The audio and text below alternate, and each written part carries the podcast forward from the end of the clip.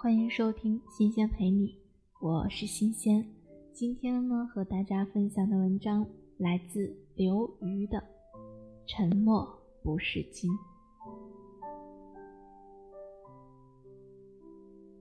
沉默是金，人们常说，这话还被写成大字，镶在框里，贴在很多的墙壁上。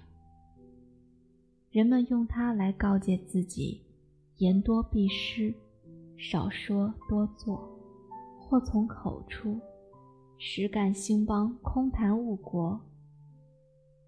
总之，能闭嘴的时候就闭嘴。但是，马丁·路德·金说：“历史将记取的社会转变的最大悲剧，不是坏人的喧嚣。”而是好人的沉默。这是一本关于沉默的书。这显然是个非常有趣的话题。我们习惯于关注言说，因为言说总是在推推搡搡，试图挤进我们的视线。但在言说和言说的缝隙之间，还有沉默。沉默，正如言说，也有不同的光泽、质彩、结构、密度，也千折百转，也惊心动魄。当恋人相拥坐在河边的晚风中，它几乎是优美的；但在另一些时候，它可以像一把刀子，切割人性，暴露其中的血腥。历史上无数悲剧源于集体沉默。二战时期，普通德国人大多已经隐隐知道那些被推上火车的犹太人的下场，但是他们对此不闻不问，照常买牛奶、面包、上班、下班，并对迎面走来的邻居。温和的问候：“早上好。”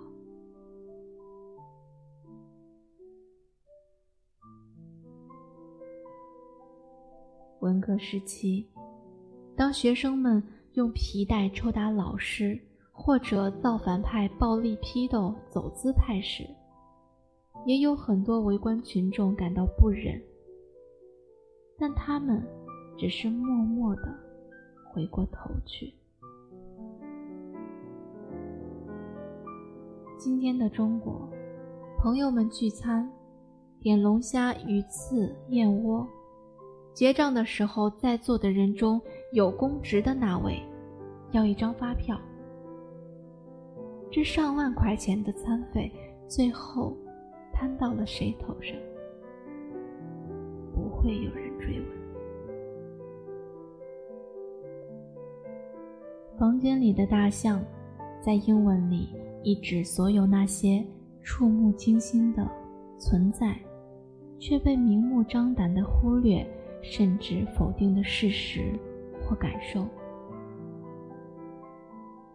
用作者泽鲁巴威尔的话来说，就是那些我们知道，但是我们清楚的知道自己不该知道的事。皇帝的新装是个典型的房间里的大象，但皇帝的新装只是个隐喻。在一个电视相亲节目中，嘉宾们七嘴八舌分析某个相亲失败的男人哪句话说错了，哪个表情不当，却绝口不谈他的职业是厨师或者鞋匠的事实。这时候，电视屏幕里站着一只大象。成百上千个人坐在一起，煞有介事的开会。但谁都明白，这个会只是个橡皮图章而已。而那个会议里，同样站着一只大象。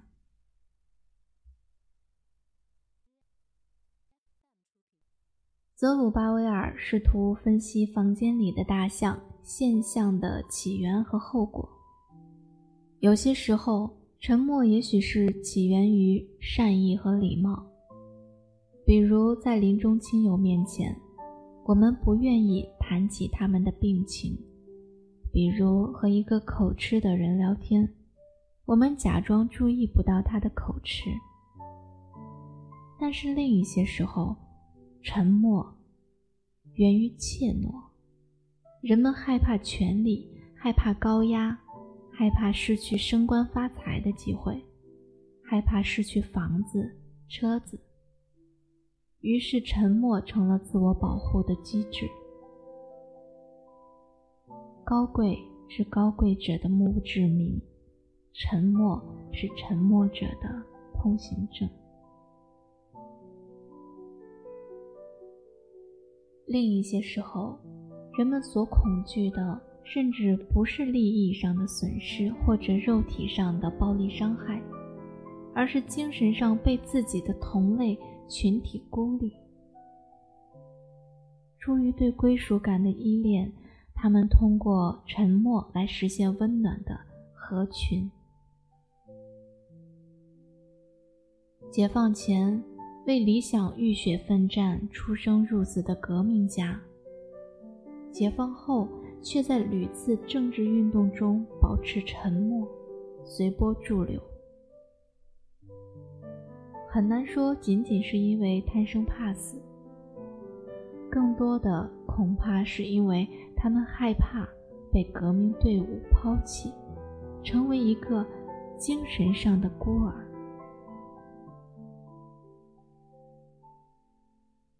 对认同感、归属感的强烈需要。大约是写在人类基因里的密码。这个密码有时候会成为勇气的源泉，有时候却让我们蒙上了自己的双眼。所以，泽鲁巴菲尔分析到：沉默的人数越多，打破沉默就越难。因为当越来越多的人卷入沉默的漩涡，这个漩涡中挣脱出来需要的力量就越大。历史上的先知往往命运悲惨，面对第一个站出来大喊“屋子里有大象”的人，人们往往不会顺着他的手指去看有没有一只大象。而是怒斥他为什么吵醒了自己的好觉，甚至他们会因为那个人的勇气映照出自己的怯懦而恼羞成怒。你那么大喊大叫干什么？哗众取宠，爱出风头，不识时务，神经病！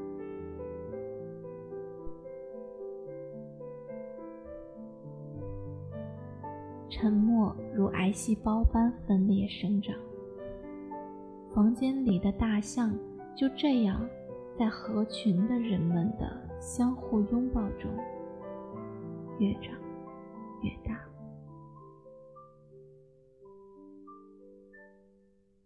好在随着大象越长越大，作者指出，它被戳破的可能性也随之加大。因为随着大象越来越大，掩饰这只大象所花费的成本也越来越高，并且目击者的增多，也意味着出现叛徒的可能性在增大。最终，孩子小声的一句嘟囔：“皇帝没穿衣服”，就可能使这只充气大象迅速的瘪下去。二战之后，德国人纷纷睁开闭上的双眼。赫鲁晓夫时代，苏联人也纷纷从对斯大林的崇拜中醒悟过来。文革之后，曾经打得不亦乐乎的人们，回头看自己的所作所为，也会感到不可理喻。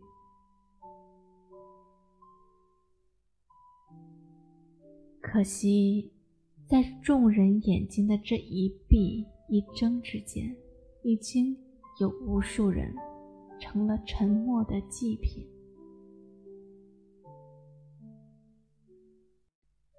拒绝发声并不奇怪，因为发声不但需要勇气，而且意味着承担。谈论全球变暖，意味着我们要去寻找解决问题的方案，意味着我们可能要选择不买车、少开暖气和空调、刻意节约用水。谈论一个政府对某个群体的迫害，意味着我们有责任去倾听那个群体的痛苦，陈述他们的主张，甚至为他们请愿、筹款。谈论现代社会里的动物的养殖和屠宰方式，意味着我们要为动物全力呐喊。甚至严肃地对待素食主义这一主张，所以为了逃避责任和不安，还是不谈这些为好。所以，沉默是金。但是，大象并不会因为你不谈论而消失，你可以不谈论它。甚至不谈论这种不谈论，但是全球还会继续变暖，被迫害的人还在呻吟，养殖场里的牛羊猪还是在绝望中度过他们悲惨的一生，而我们还是要在所有这些痛苦面前接受良心的审判，所以。这本书的意义在于提醒我们，直视我们生活中的沉默。直视沉默，也就是抵抗制度性遗忘和集体性否认的压力。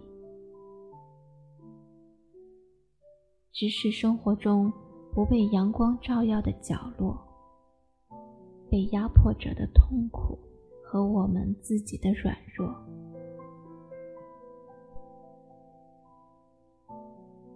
人们习惯于用政治或社会的压制来为自己的沉默辩护，却往往忘记了，正是自己的沉默在为这种压制添砖加瓦。我们尽可能堵上自己的耳朵，或者捂上自己的嘴巴，但是。当房间里有一只大象时，它随时可以抬起脚来，踩碎我们天下太平的幻觉。